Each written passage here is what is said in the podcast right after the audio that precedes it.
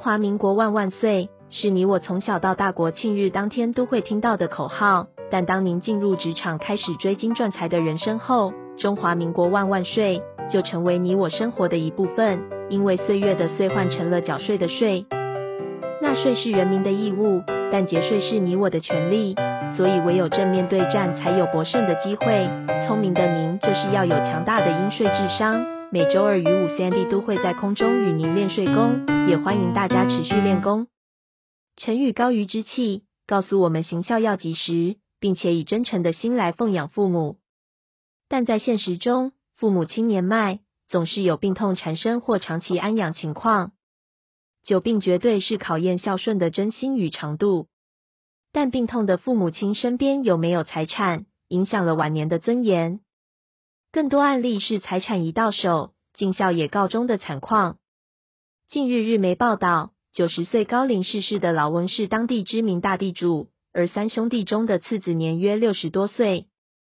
他的哥哥和弟弟长期在外地工作，鲜少回家看望父母。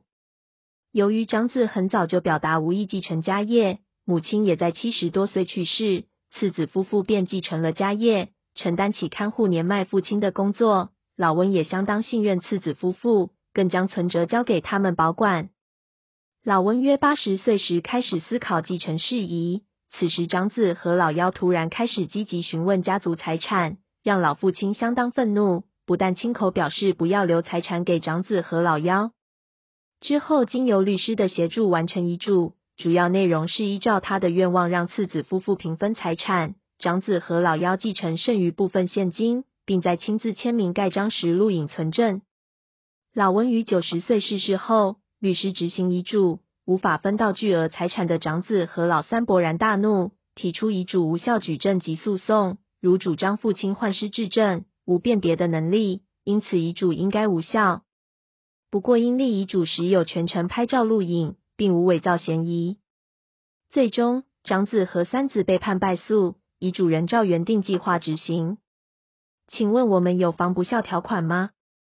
当然有的，在民法中有三条防不孝条款，可以在不同情况下保全父母亲财产或不分财产给不孝子女。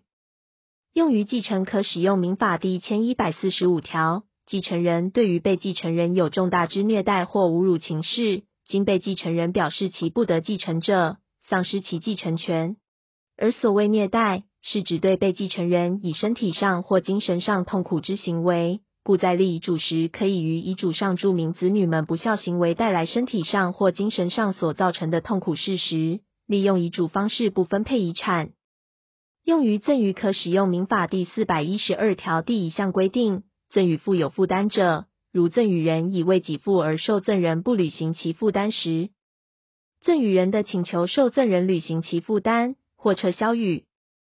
所以父母亲可以在赠与之前与子女签订负负担赠与契约。换句话说，就是在契约内与子女约定应完成的行为，例如要求子女按月给付生活费，无偿让父母居住在赠与的不动产直至终老。或是要求赠与不动产的租金收益由父母收取等，若子女有违背赠与契约应履行而未履行之义务，则可以撤销赠与，将原赠与财产取回。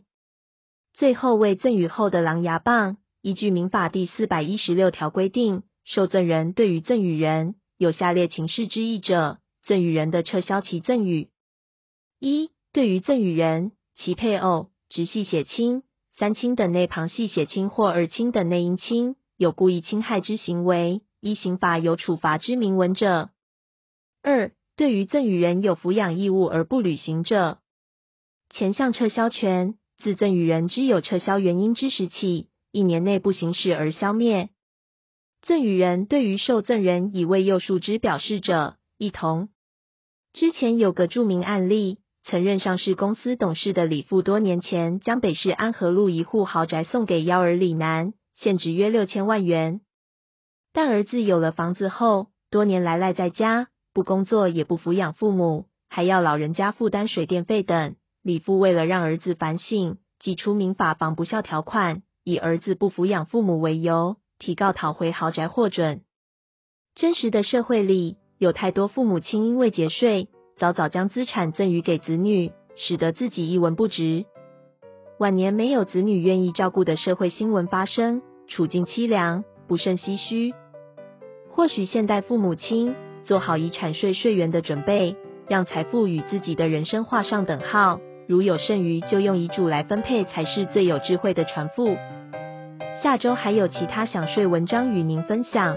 本周想睡专题，谢谢您的收听，我们下周空中见。